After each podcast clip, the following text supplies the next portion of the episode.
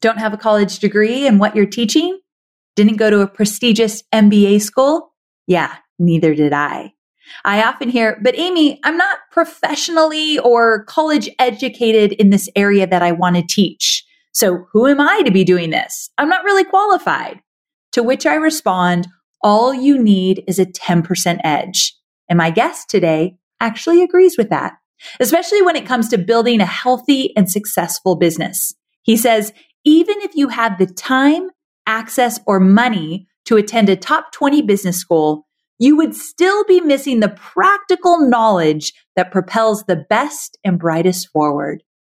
And today he's sharing a handful of those missing pieces.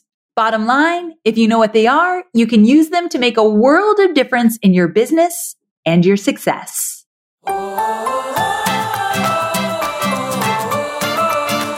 I'm Amy Porterfield, and this is Online Marketing Made Easy.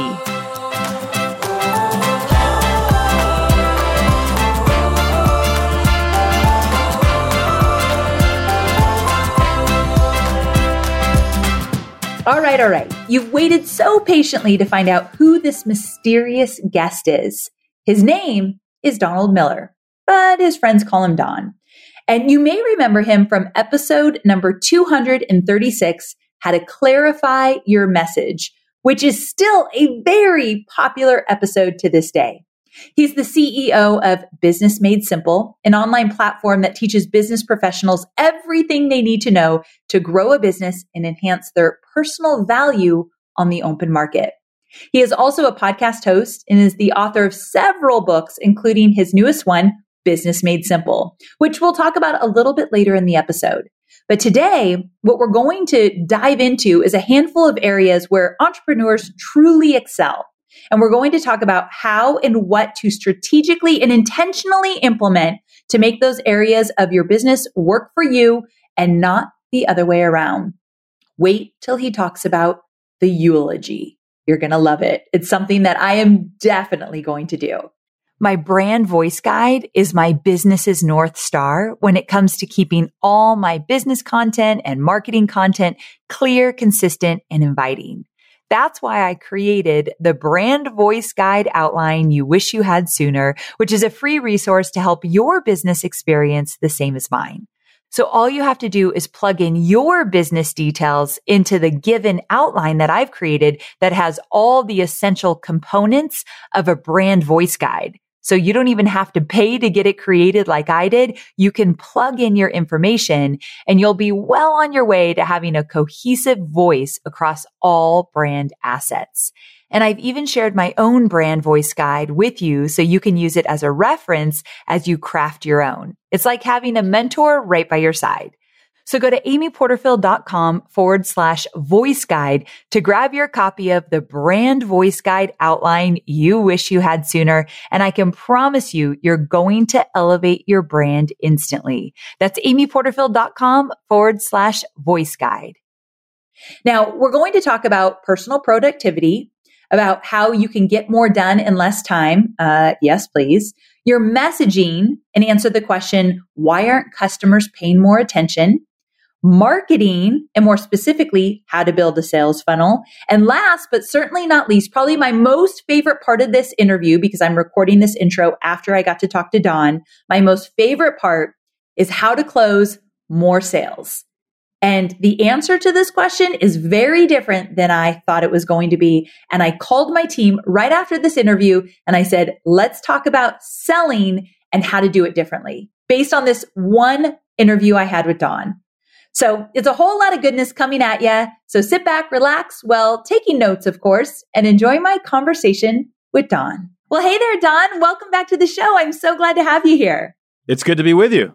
Now, I know this is getting off topic, but isn't it wild to think that when this episode airs, you will be a first time dad? That's right. Yeah, we are due in two days. And uh, two days. supposedly, first babies come a little bit late, is what I hear. So we're we may be eight or ten days, but t- today's my last day of work. Tomorrow begins the process of sitting there twiddling my thumbs, watching my wife. Okay, I do be- love though that you took that time off. That's very cool.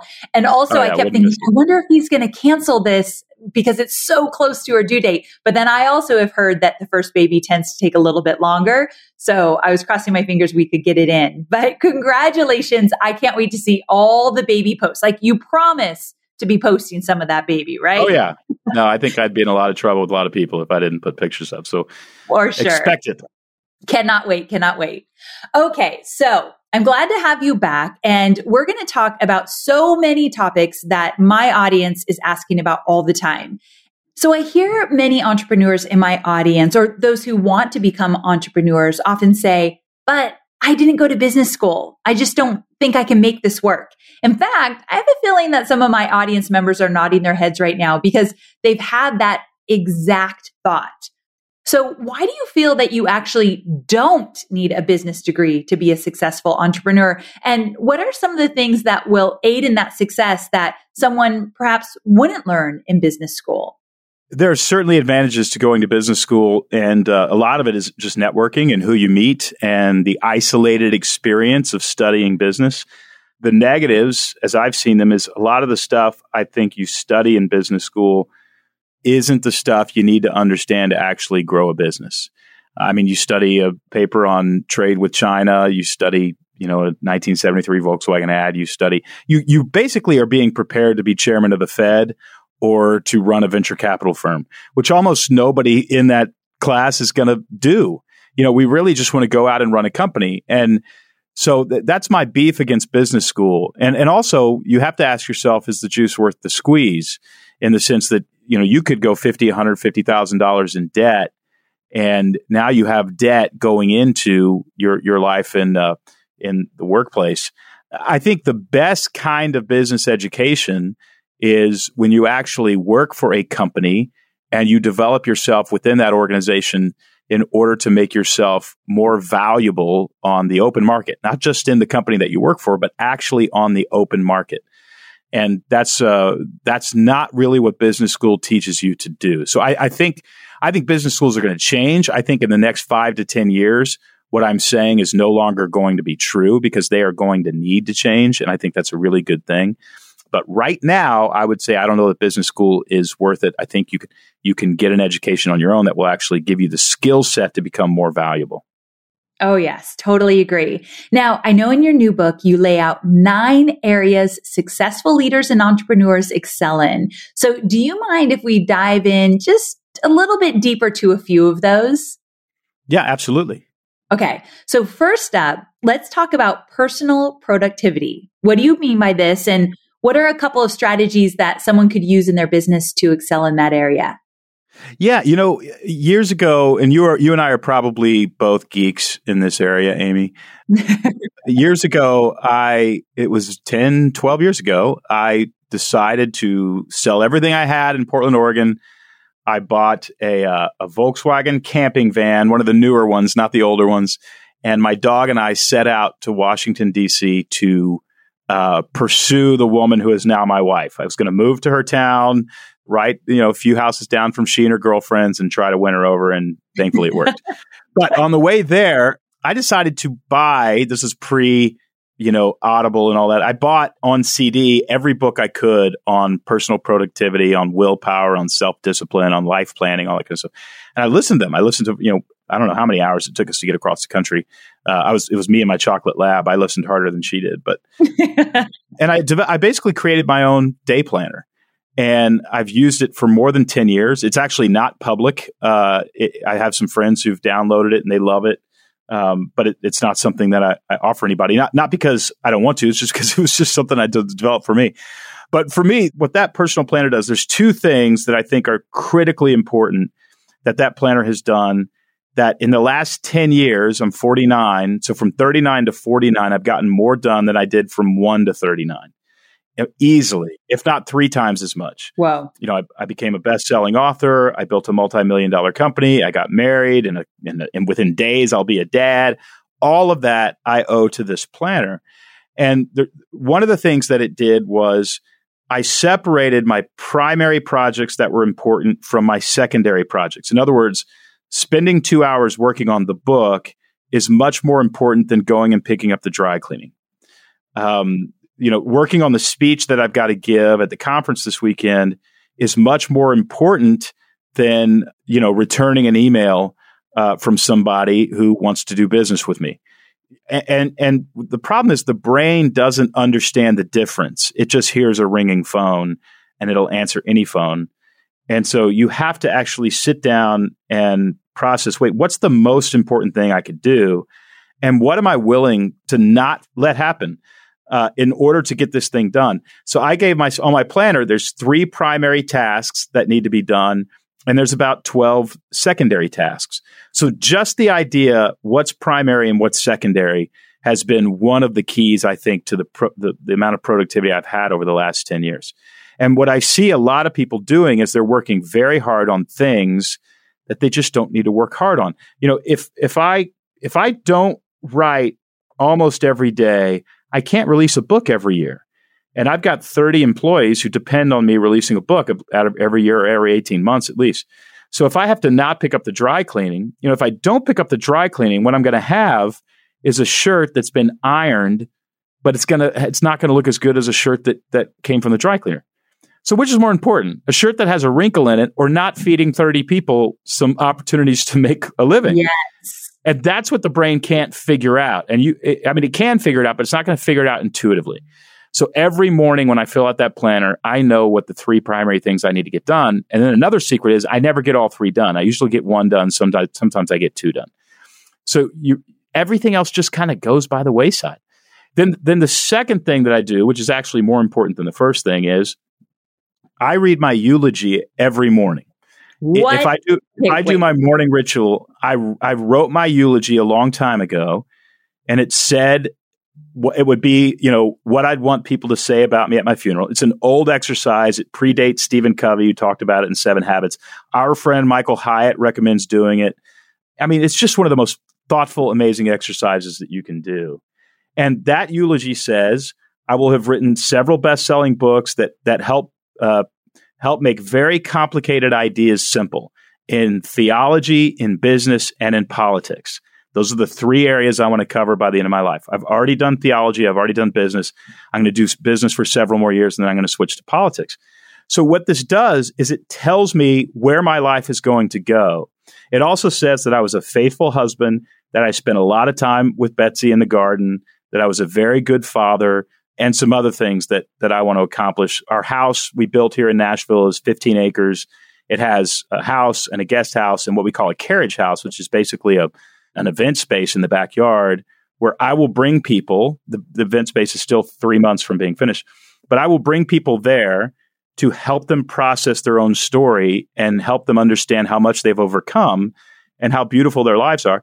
Then they're going to write those stories on five pages into a formula we're going to put those into binders in the carriage house, and it will contain a library of thousands and thousands of people and, and them sitting down and processing all that they've overcome in life and how powerful they are and how strong they are and how loving they are.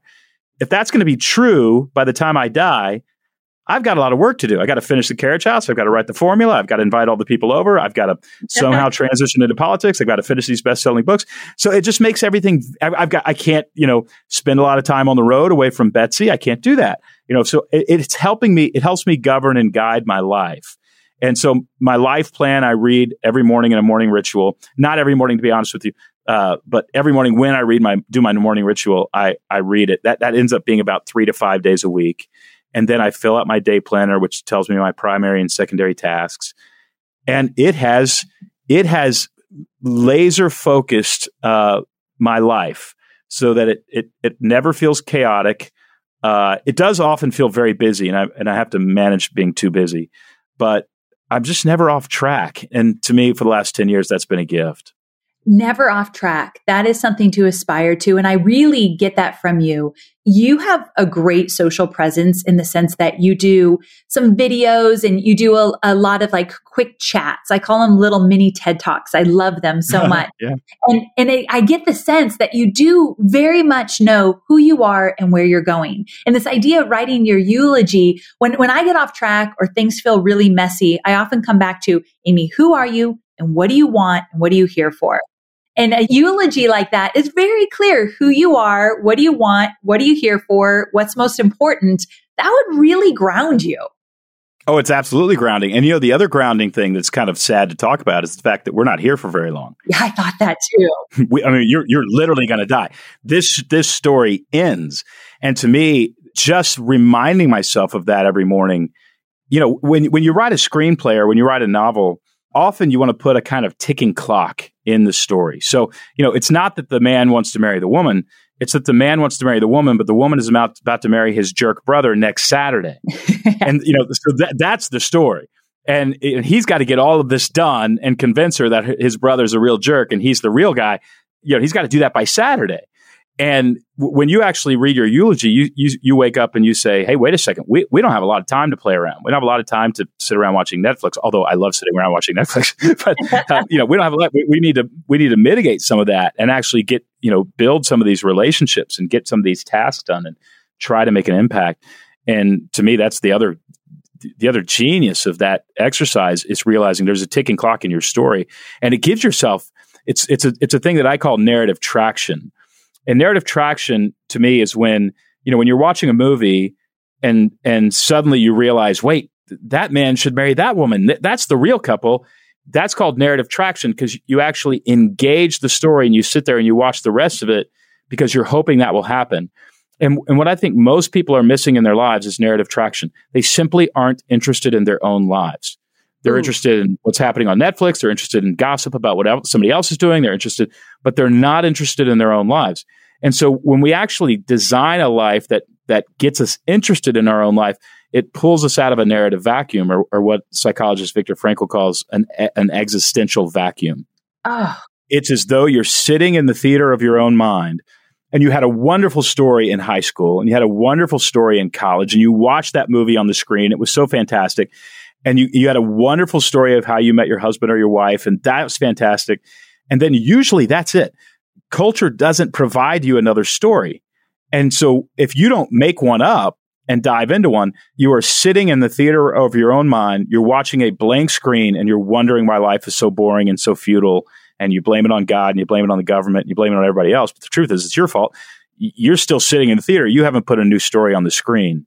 And when we put a new story on the screen, we engage our own lives. It's exciting. It's interesting. It's not always happy. Sometimes it's tragic and hard, but yep. you're always interested in it. You always want to get up and put something on the plot.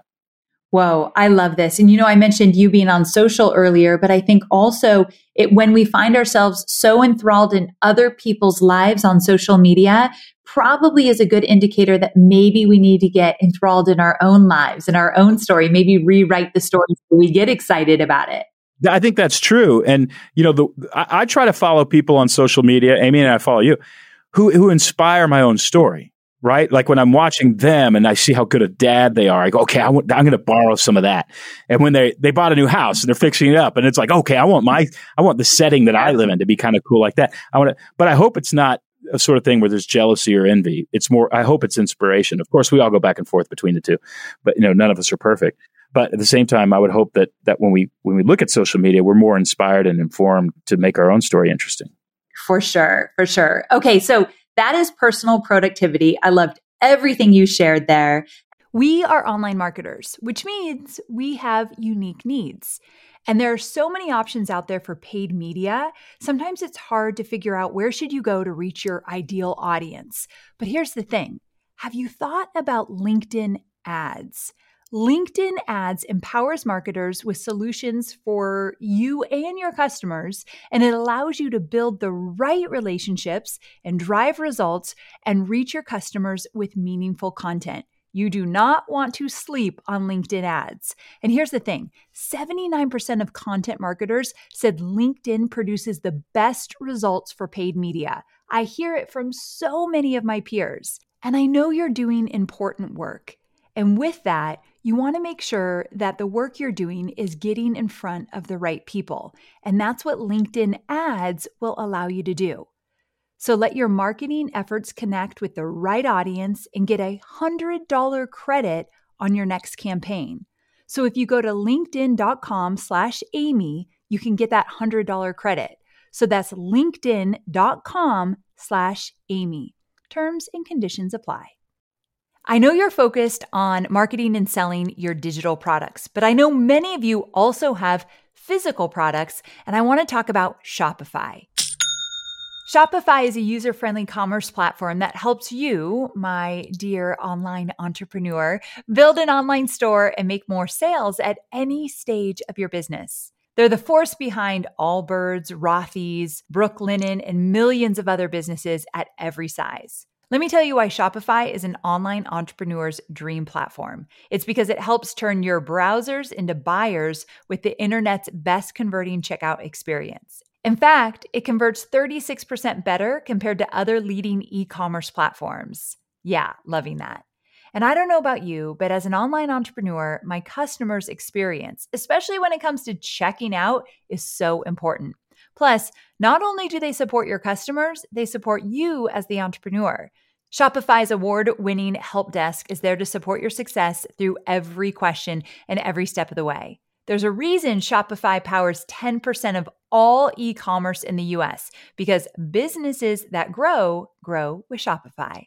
Sign up for a $1 per month trial period at shopify.com slash made easy, all lowercase. So go to shopify.com slash made easy now to grow your business, no matter what stage you're in. That's shopify.com slash made easy. And I want to move on to the next one that I think my listeners would really find valuable, and that is messaging. So talk to me about why this is important and how can my listeners audit their messaging to make sure it's getting their audience's attention? Well, you know, there's a lot there, but I'm going to give everybody a, a, a, strategy they can use right now. Um. I, I recently was on the on a Zoom call with a company called Calix, and Calix is a company that does broadband services. They're the owner of of Calix uh, sold his last company for seven billion. So this is a company that's well funded. It's growing massively. And they are the most fun people to work with. They have a great product. Uh, they're extremely smart. I, I really like working with these guys. And they showed me a proposal, and the proposal was for a piece of hardware that would allow you know a broadband company to go into rural areas without having to run lines and all of the infrastructure that's so expensive so so what we're talking about is hundreds of millions of dollars if this proposal is successful. So I read the proposal and the person who wrote it was an engineer. He's explaining kind of how it works. And it was, in my opinion, for an engineer, it was extremely well read. Nothing against engineers, but it's, you know, they, they don't, they tend to be not the best writers. And it was, it was really well done. But what I said to them was, look, when I look at a proposal or a sales letter or a website or anything, I see colors. And the sentences that are red are the sentences in which you are pointing out your customer's problems. The sentences that are yellow are the sentences in which you are talking about your solutions to their problems and the products that you sell that will solve those problems. And then the sentences that are green are sentences in which you are describing what the customer's life can look like if they buy your product. So if you think about it, that's a story customer has a problem, they bought a product to solve it, and now their life is better and they live happily ever after. That's the story. And there's a lot more to a story than that. And I get into that in my books, but that's basically what you need. You need those three things in a story. So I said, look, when I read your proposal, all I see is yellow. There's no red and there's no green. There, there's no talking about or empathizing with the customer's problem and there's no talking about what their customer's life can look like if they buy your product. So, in other words, you've got a great proposal. It's just all yellow. If you really want to make it great, even better, write some sentences in red in front of it and write some sentences in green after it. And then you've got a story because you now the, the solution to you, to the customer's problem is going to make a lot more sense because they have this problem and because they want to live this happy ever after sort of life. The yellow suddenly increases dramatically in value and that's going to make them want to buy it. And you know, if they if they do that, and they will, you know, that's worth tens of millions of dollars to that company. So you know, we're probably talking to a lot of small business leaders, who the majority of people that we work with. If you're a small business leader, here, here's the, the the number one takeaway: you're probably really good at talking about your product. You've probably really worked on it but get just as good as talking about and empathizing. And empathizing is really important. The, the, best definition I've heard for empathy is shared pain. So you, you want to share the pain with your customer. You want to feel it too. Then you want to solve it with your product. And then you want to explain what their life will look like after. and the sort of happily ever after the life that they can live. Just make sure that the, the marketing collateral, and you're so great at teaching this, Amy, you know, make sure the marketing collateral is red, yellow, and green. Make sure it invites customers into a story.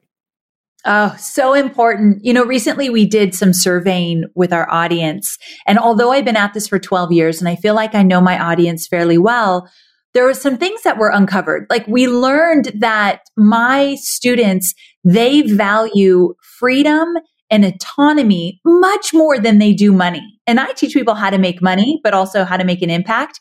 And one of the things we've changed recently in our messaging is when we're meeting them where they're at with their challenges, we're not so much talking about all the money they can make. Because although that's important, it literally is not what's keeping them up at night. They genuinely want to make a difference in this world and they want to do it on their terms. That little tweak of what we learned changed the story like tenfold. Yeah, yeah. And I think story is everything. You've illustrated a really great point. You're going to find out what your customer struggles are and you're going to find out what they want by actually talking to them. Yes. I'm the sort of person, I'm just creative. I, I never lack ideas. It can be easy for me just to assume that I know what the customer wants. But every time we do surveys and I sit down and we do focus groups, I'm always shocked because I was off a little bit. You got to actually talk to somebody to have empathy. And so you just illustrated that. So important for sure. Okay, so we talked about personal productivity and messaging, two things that you really get to in your book. You go much deeper, of course. But I want to talk about marketing. And obviously, I have an online marketing business, I teach marketing, but I want you to talk about it specifically in terms of building a sales funnel and what that looks like. Because I think sometimes I take for granted that my audience just gets it where you don't typically learn this stuff in school, especially if you didn't go to business school. So what does a sales funnel look like? Why is it important? Can you kind of get into that? Well, I'll tell you, I don't think you learn how to make a sales funnel in business school. Okay, good. I, have never been, so I wasn't sure. yeah, business school is really preparing you to be a cog in the wheel of corporate America. And it's not even preparing you to do that very well. So if you're running your own company, I think it is foundational. And, and I, Amy, I think you are a terrific place to learn how to do it but uh, it is foundational that you are able to build a sales funnel and you, you you're able to get your marketing right for me, there's many, many kinds of sales funnels. The most basic is something that we call a one liner. That is one sentence that gets people engaged in your product. So for instance, if I were that, that's step one is the one liner and I'll explain what it is. If I were at a cocktail party and I went to somebody, and I said, what do you do? And they said, well, I'm an at home chef. I would probably say, "Oh, okay. We, uh, where'd you go to culinary school? And you know, what are your favorite restaurants in town? And you know, have you ever cooked for anybody famous?" I, I would just make conversation. But let's say I went to somebody and I said, "What do you do?" And they said, "Well, you know how most families don't eat together anymore, and when they do, they don't eat healthy. I'm an at-home chef. I come to your house and I cook so that your family can actually relax, look each other in the eye, and have a meaningful conversation while you eat food that tastes great and is healthy." That second person is going to get my business. The first person, it would never even, I would never, I would never even think that I need to do business with them because they're an at home chef for rich people. Right. the second person, I realize, oh, I have that problem. And I want to sit relaxed at a table and have a conversation with my family. And I want to eat food that tastes good, but is healthy instead of making nachos again. You know, I want to do those things. And uh, what, what they used was a one liner.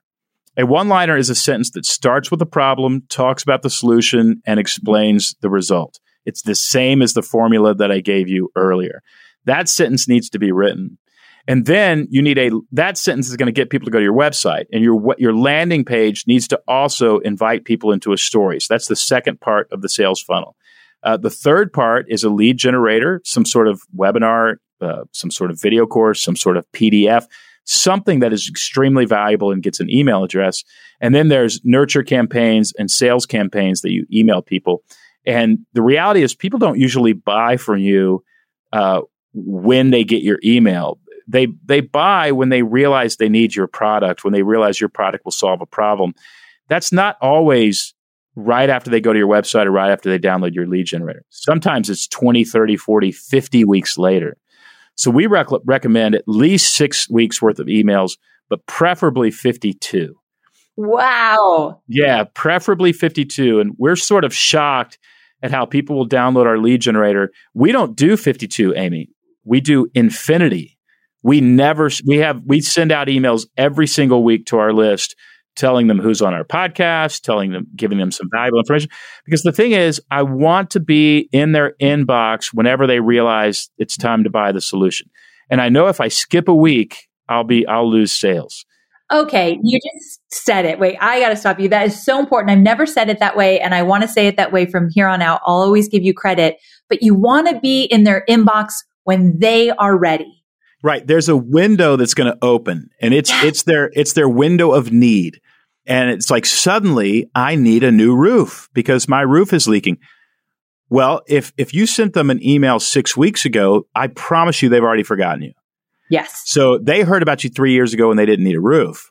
But now you've emailed them every week or so, you know, with some valuable information. And now they need a new roof. And the whole thing is, are you going to be present in their mind when they are ready to buy? And so it's really much more about maintaining that relationship and continuing to offer value than it is about emailing them something that convinces them to buy from you. You just want to be around. You just want to be around. Uh, that is so valuable because I know a lot of uh, my listeners right now, they're not emailing once a week. They feel like it's too much or they're not sure what to say or it's just not a priority for them yet. But I hope when they hear it the way you just explained it, they'll realize, wait a second, if I'm there, right time, right place, I'm there consistently, but then they realize they need me, there I am. I'll be waiting. I'll be patient. That's exactly it. Yeah. Yeah. yeah. You want to be the guy. You want to be the guy standing around. Yes. That's how I got my wife. You know, she wouldn't go out with me for three years, but I just, I kept riding my bike by her house, kept bringing flowers, and suddenly she was like, you know, this guy's not going away. And so uh, maybe I better pay attention. well, okay. So I love that you talk about this idea of a sales funnel. And one more thing I wanted to say to that is, as you know, I teach people how to do webinars and I've noticed, and there's so many different alternatives to a webinar, sales vi- or not sales videos, but uh, value packed videos that they can do or challenges or quizzes, all these different things. But I really do believe there needs to be a vehicle in between you know, your emails talking about whatever it is that you offer or how you offer value and sending directly to the sales page. And I love that you mentioned that in this funnel that we're not just sending emails directly to a sales page. Right. I love the webinar strategy too. And I'm so glad you're teaching people to do webinars. We, we actually do webinars, but we don't teach people to do them. So I defer to you on that. Thank you. I will say this I will say that they're incredibly uh, successful for us. And one of the main reasons is it isolates the demographic that you really want to talk to. And the other thing is if you can add a Q&A to your webinar, you, you really don't fully know. You can sort of empathize and surveys and focus groups can help you, but you don't know about what this individual person what they're struggling with that's keeping them from buying your product. And so within Q&A, you can usually overcome whatever it is that they they misunderstand. You can answer that question and it just leads to a ton of sales. And another thing that I would do, and I'm sure you teach this, is I'd offer a limited time bonus. You know, if you respond by the end of the week, you yes. get a, a limited bon- a t- limited time bonus, and and that really helps. Most people, you know, by the time they attend a webinar, and you know they ask a question, they really want to buy from you. And now all they're saying, they're really not saying, talk me into it a lot of them are just saying, "Will you please just give me an excuse? give me an excuse. Give me an excuse to buy this because I really want to buy it." And when you say, "Yeah, it's ten percent off till the end of the month," or when you buy this, you get a free, you know, whatever. Uh, I, I, saw this was so funny, and I have no explanation for this, but literally, I, I was behind a Jeep today, and there was a, a, a, tire cover on the back of the Jeep. You know, Jeeps have like tires mounted to the back of it. Yeah, there was a tire cover, and apparently, this was a real estate agent and the tire cover literally said free taco when you buy a house. Stop it. okay, I am thought, buying that house. I know that's funny, but I think they're joking about something that's actually very true. It's just like, give me any excuse. Like, why'd you buy this house? One, I wanted it. Two, they gave me a free taco. Listen, free means something. it really does. Yeah. Something. But okay, free taco with buying a house, they might be pushing right. it a little, but I like I like enthusiasm. yeah, exactly. so good. Okay, so we talked about the sales funnel, but I want to actually talk about sales because that's another thing you talk about in this book. And specifically, closing more sales. Do you have any tips or tricks around that? Yeah, here's what I think sales is actually what it actually is. I, I think it's it's mostly these days consulting, and there's a goal that you're trying to do when you sell something, and it's not to sell it. It's not to close the deal. That's actually not the goal. That happens naturally. The goal is actually to connect their problem with your solution. That's the goal. And it, you, you, when the when the neurons fire in their brain between what they are struggling with and the product that you have that solves that problem, that's when they're going to make the purchase. And when we fail to close the deal, we have failed to connect our product with their problem. That's what we failed to do. And so we actually have to say, you know, let's say I'm I'm selling children's playground equipment on a commercial level. And I, you know, here's a church down the street and I'm going to try to sell this playground equipment to this church. What I'm going to do is I'm going to go in, I'm going to say, you know, tell me what do you guys want for your church? Where do you want it to go? Well, we really want, yeah, we want to, people come to us from other churches. That's not what we want. We want the neighborhood to show up. And and it's why isn't the neighborhood showing up? We don't know. We we just think maybe they're kind of scared of religion or scared of churches or you know they just see you as an unfriendly place. That's right. Then you can say, well, you know, I think a playground in the yard that says playground open to everybody, you know, play at your own risk, or we love our community, feel free to use our playground or whatever, or a dog park or something would just make it feel like you're more warm and inviting. And a playground would do that now what I've done is I've connected their problem, which had nothing to do with a playground, with a playground. And the truth is, it would probably give a more warm feeling. So I think where salespeople actually lose is they they don't find out really what the problem is. They come in trying to talk people into the solution that they've offered without connecting that solution to the actual problem. I literally have I have a a, a person now who's texting me all the time trying to get me to buy something and I don't have the problem that they are trying to solve. And I just keep kind of saying, actually, it's really not for us right now. And you know, they'll try to reword it some other way. And they're, what they're trying to do is close a sale. The truth is, I do have problems they can solve, but they've already demonstrated they're not going to listen or sit down and really try to understand. They're going to try to get the money, and I'm not going to do business with them. So I, I think we have to become very empathetic sort of consultants. And the other thing is, honestly, Amy, integrity. If I'm talking to somebody and I realize they don't actually have the problem that I solve, then what I want to do is say, do I know somebody who can help them solve the problem? Can I give them some ideas about how I think they could solve that problem? Is there any other anybody else, a customer that's had this problem that's solved it that I could put them in touch with? I want to do everything I can within reason to help them solve this problem that has nothing to do with me making money. Okay, I love this. Yeah, and if I can do that, I'm going to become known as a person who solves problems. And if I'm a person who solves problems, a lot of those problems are going to help me sell my products. Some of them aren't, but I am a person who solves problems. And I think salespeople have a bad name, not because they don't solve problems, it's because they're trying to sell people solutions to problems they don't actually have. And then what happens is you have people out there in the market who are people pleasers who buy things they don't want. And then, even though they were people pleasers, they resent having that transaction, and then salespeople get a bad name. Yes, I think this happens in the online marketing world as well. I've heard these complaints. And I love that you said, and it reminds me when I had Jasmine Star on the show, she reminded the audience that, you know, you're not for everybody and you don't need to be. And so you're, I'm so glad you brought up integrity saying if you're the problem you're trying to solve is not their problem. Maybe you can offer a different solution that has nothing to do with you making money from that person. Uh, the, I know this sounds so silly, but the world would be a much better place if we all were to do that in our businesses. Well, not only that, but let's say you don't have a solution. You can actually offer something that's really meaningful. And what you can offer is empathy. Ah, uh, yeah. So you can actually say, oh my gosh, you know, we don't actually do that. But can I just tell you something? That's really frustrating. I mean, it's really frustrating. I wish there was a a landscape person in your area who could do whatever, you know. Um, and if I see something, I'm going to let you know. And then to even call them back a month later and just say, "Hey, I know I don't solve this, whatever. I'm really curious. How'd you solve that? And what? Can you imagine? Yeah, the next time they need your thing, you're going to kill it. I, I, remember I bought a a Toyota 4Runner uh, about a year ago. I was on my way to the gym. I thought you know, I'm going to go look at the 4Runner. I've driven the Land Rover, I've driven much more expensive cars, but the 4Runner's kind of cool and I know it's a little cheaper. So I pull up, there's a guy, he's sitting on a bench outside the dealership, and I walk in, I've got my gym clothes on, I'm not going to buy a car.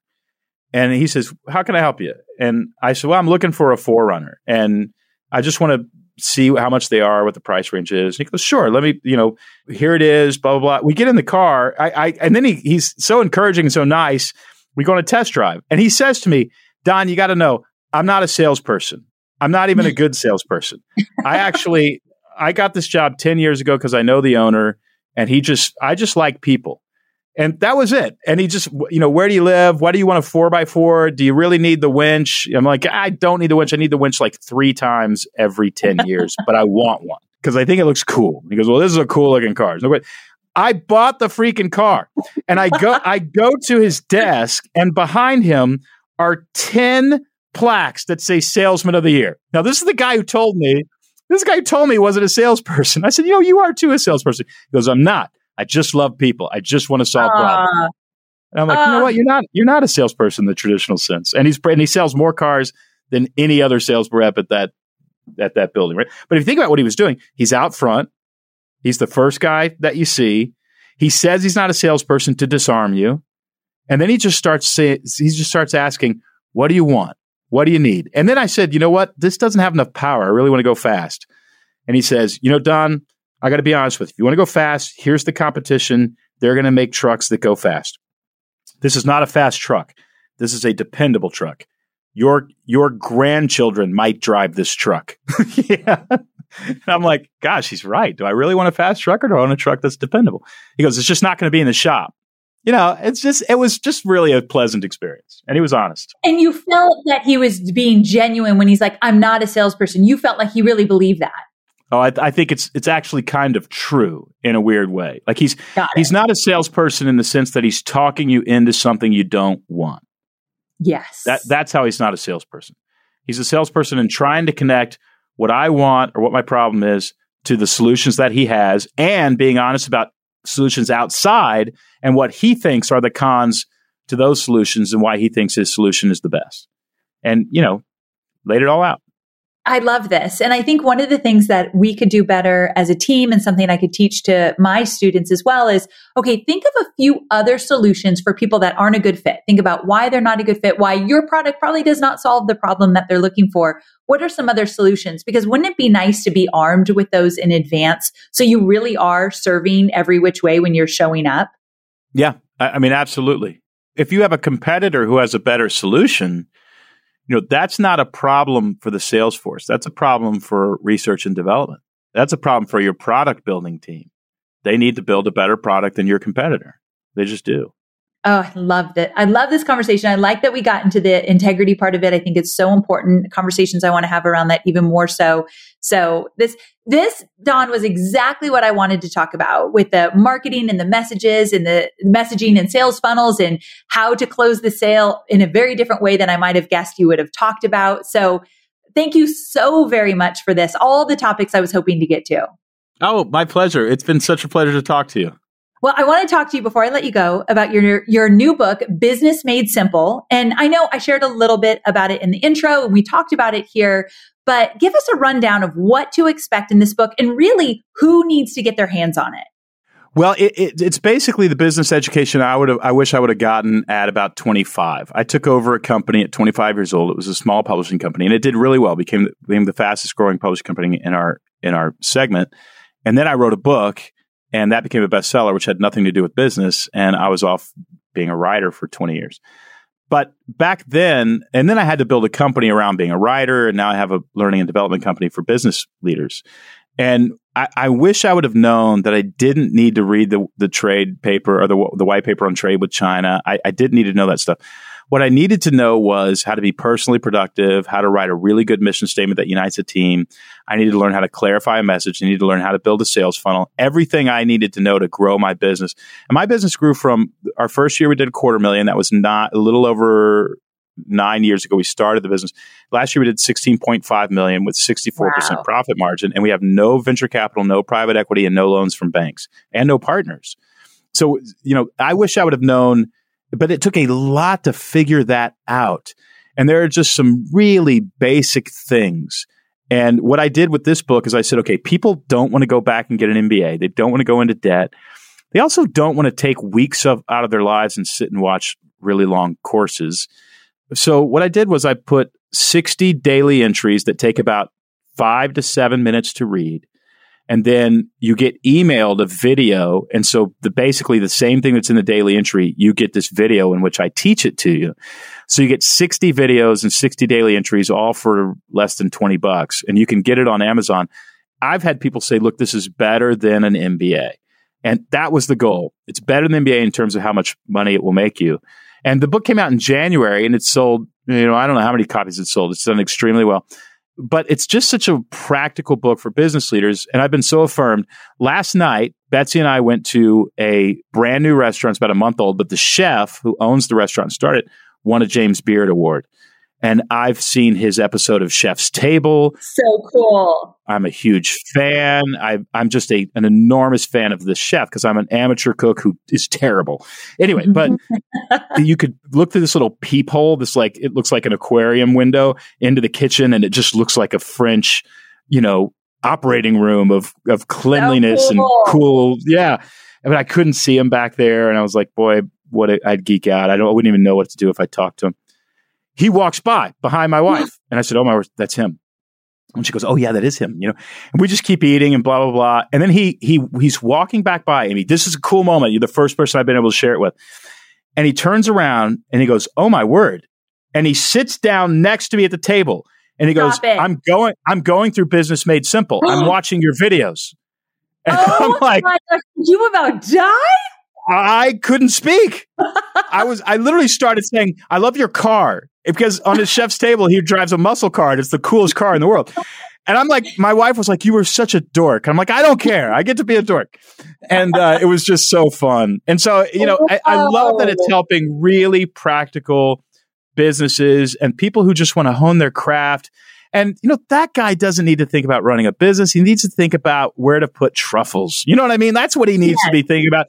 And I, I hope that the book helps people just figure out the business stuff easily so that they can go back to their art and their craft and their customers and do what they love to do and let the business part run itself. Yes. Uh, what a great story. I love that. I can't believe he came to your table. I can't believe it. It was so fun. That's really fun for sure. Well, the book is Business Made Simple. I recommend everybody get their hands on it. Tell everyone where they should go to buy the book. Well, if you buy books on Amazon, just look for Business Made Simple. It's a blue book and uh, and grab it. it. It should be twenty dollars or less. And then we will spend the next 60 days together. You might get a little tired of me, but I am going to teach you everything I know about running a business. I promise that. So cool. And I'll link to it in the show notes as well. Don, thanks so much for being on the show. I cannot tell you how much I have enjoyed learning from you and having you on the show. Hopefully, you'll come back again. My pleasure. What an honor to be with you. Thanks.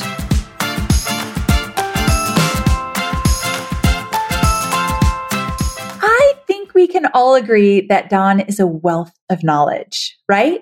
While he shared a lot of insight during this episode, I want you to take a step back and ask yourself what spoke to me the most? What strategy felt most aligned with where you are and what you need to pay attention to in your business right now?